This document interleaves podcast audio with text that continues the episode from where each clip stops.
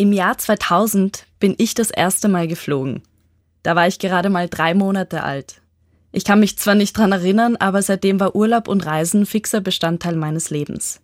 Was natürlich ein Privileg ist, mir aber lang nicht als das bewusst war. Urlaub war bis Anfang des 20. Jahrhunderts nur der wirklich wohlhabenden Bevölkerung vorbehalten. Billigfluglinien machen es heute möglich, auch für die breite Masse weiter wegzureisen. Aber wie hat sich der Zugang zu Urlaub tatsächlich verändert und wie wollen wir in Zukunft reisen? Darüber spreche ich im heutigen Generationendialog mit Friedi Rhein, 23. Hallo. Doris Preindl, 65. Hallo. Und Roger Teuber, 80 Jahre alt. Hallo. Mein Name ist Fabiola Noll. Und bevor wir starten, möchte ich noch kurz anmerken, dass wir normalerweise auf Ö1 in Gesprächen und Interviews einander siezen. In dieser Runde haben aber alle darum gebeten, dass wir uns duzen. Damit möchten wir auch eine offene und persönliche Gesprächsatmosphäre schaffen. Ich möchte mit der Frage anfangen, bei dir, Roger, wie hat denn dein allererster Urlaub ausgesehen? Mein allererster Urlaub war 1955, vier Tage nach Bibione mit meinen Eltern und meinem Bruder. Und es war unwahrscheinlich, das Meer zu sehen, über die Grenze zu fahren. Es war einfach einmalig. Und wie alt warst du da? Zwölf. War das damals besonders, in dieser Zeit auf Urlaub zu fahren? Es war nicht alltäglich. Es war nicht alltäglich. Die Eltern mussten schwer arbeiten. Mein Vater ist erst 47 aus dem Krieg zurückgekommen. Wenn ich mich noch gut erinnern kann, ich habe den Benzinkanister aus dem Auto herausgegeben und wir haben dann zu wenig Benzin gehabt. Mein Vater hat gesagt, gib mir den Kanister. Und da musste ich ihm leider gestehen, dass ich den Kanister zu Hause vergessen gehabt habe. War das normal, in den Urlaub zu fliegen? Nein, nein, unmöglich. Nein, unmöglich. Der erste, der erste Urlaubsflug war, glaube ich, im Jahr 95 oder sowas. Was war dein erster Urlaub, Friedi? Boah, also mein erster Urlaub, ja wahrscheinlich Spanien. Also mein Vater ist Spanier und also ich fliege immer schon. Also ich bin auch als Baby mitgeflogen. Also ich kann jetzt gar nicht sagen, wann mein erster Flug war. Fliegen ist für mich einfach schon so alltäglich. Und da muss man halt auch sagen, es war früher so schwer, weil meine Mama erzählt mir immer wieder so, ja, und damals, wir haben so viel Geld zusammengekratzen müssen, damit dein Vater und ich uns ab und zu sehen und ein Flug 800 Schilling und dann bin ich so, okay, 800 Schilling sagt mir nichts. und wenn wir es dann zusammen ausgerechnet haben, dann ist es noch viel ärger, die Summe. Von dem her, ja, das Fliegen, das hat einfach immer schon zu uns gehört und wir fliegen mehrmals im Jahr auch zur Familie nach Spanien, die besuchen. Deswegen weiß ich gar, kann ich gar nicht sagen, was mein erster richtiger Urlaub so war, weil es einfach immer schon, es war immer schon präsent. Ich finde Reisen für junge Leute absolut notwendig. Ja. Weil du lernst neue Menschen kennen, du lernst neue Kulturen kennen.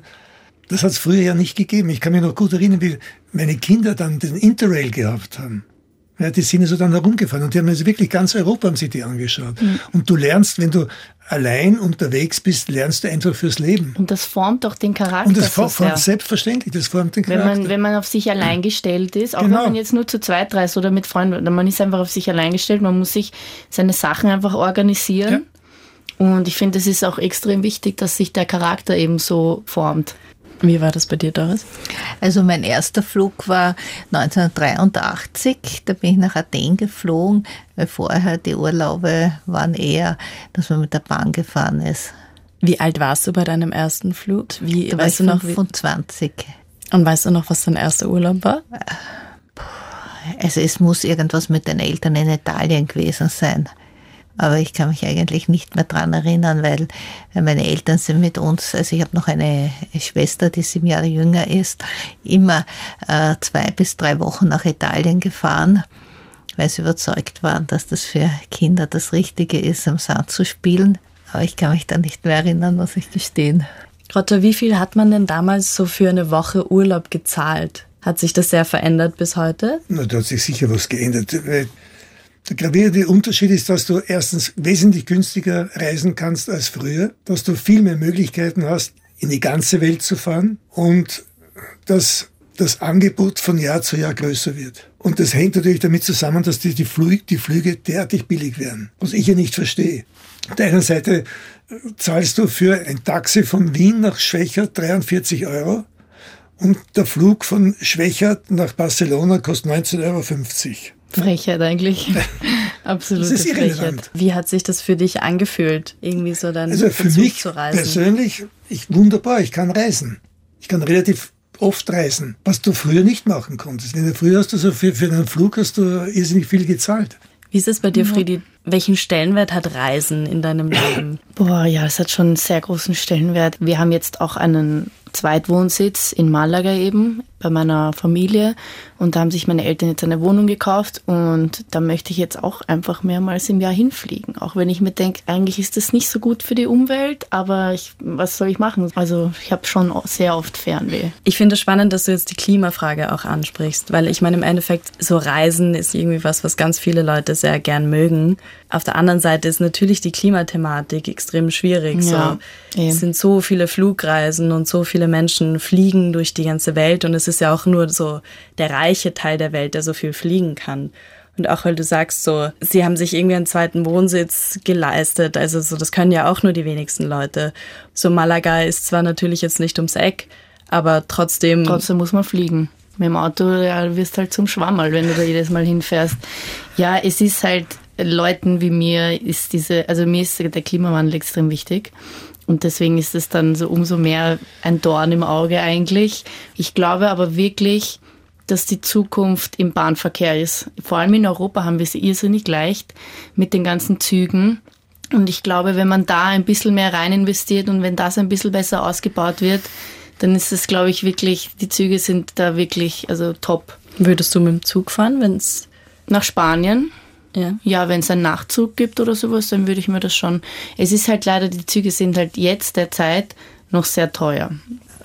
Also ich bin kein großer Fan von der, ba von der Bahn für lange Strecken, weil meistens man sehr, sehr lang unterwegs ist. Das Problem für mich ist auch, dass man einfach dann meistens gerädert ankommt. Das ist, ist mit den Umsteigen, es ist eigentlich immer sehr unkomfortabel.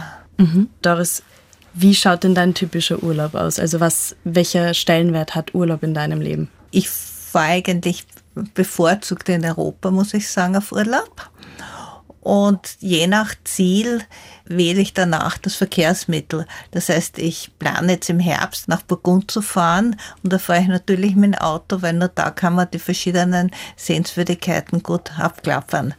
Aber wenn ich zum Beispiel in eine Stadt fahre, also wenn ich meinen Schwager in Innsbruck besuche, fahre am besten mit dem Zug, weil es am bequemsten ist. Wenn ich aber nach Madrid oder Kopenhagen fahre, äh, fliege ich. Also das ist immer davon abhängig. Aber beschäftigt dich das Klimathema, wenn du sagst, okay, du fliegst auf Urlaub? Also große Rolle spielt es jetzt für mich nicht beim Buchen von einem Flug. Und Friedi, wie hast du das jetzt empfunden in diesem Gespräch?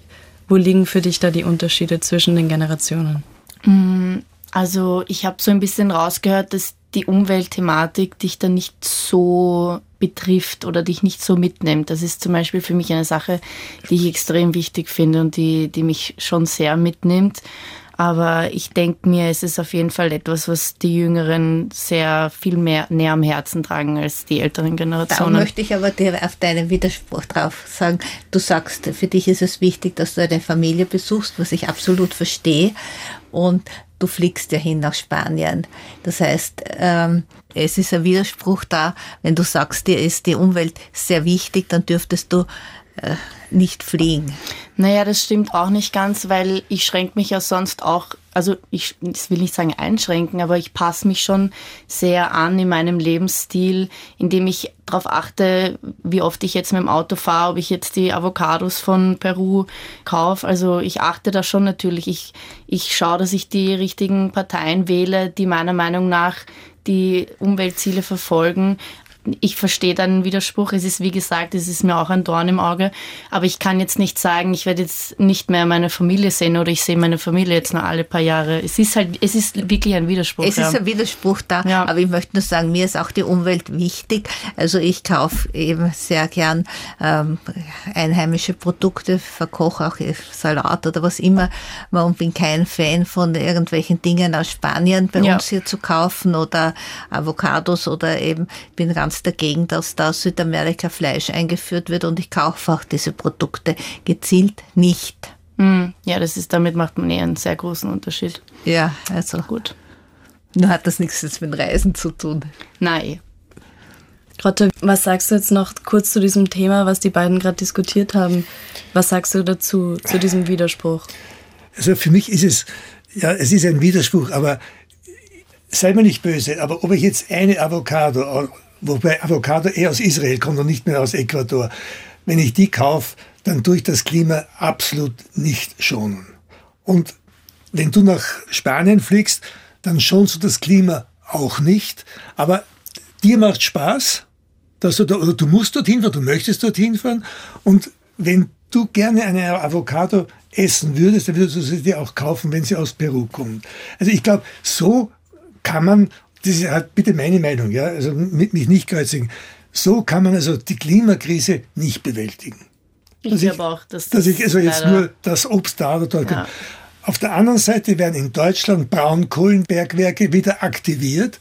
Also bitte, das sind unsere, unsere Flüge nach, nach Spanien, deine nach Spanien und, und dein Kaufen von Avocados, Peanuts. Ja, man muss alles in Relation setzen. Eben, man muss es in Relation setzen. Man kann setzen. sich selber so viel einschränken, wie man will, wenn die Leute nicht anfangen, die richtigen Parteien zu wählen oder die richtigen Parteien anfangen, die richtigen Schritte zu setzen, dann können wir uns noch so viel beim Einkaufen einschränken und es wird nicht besser.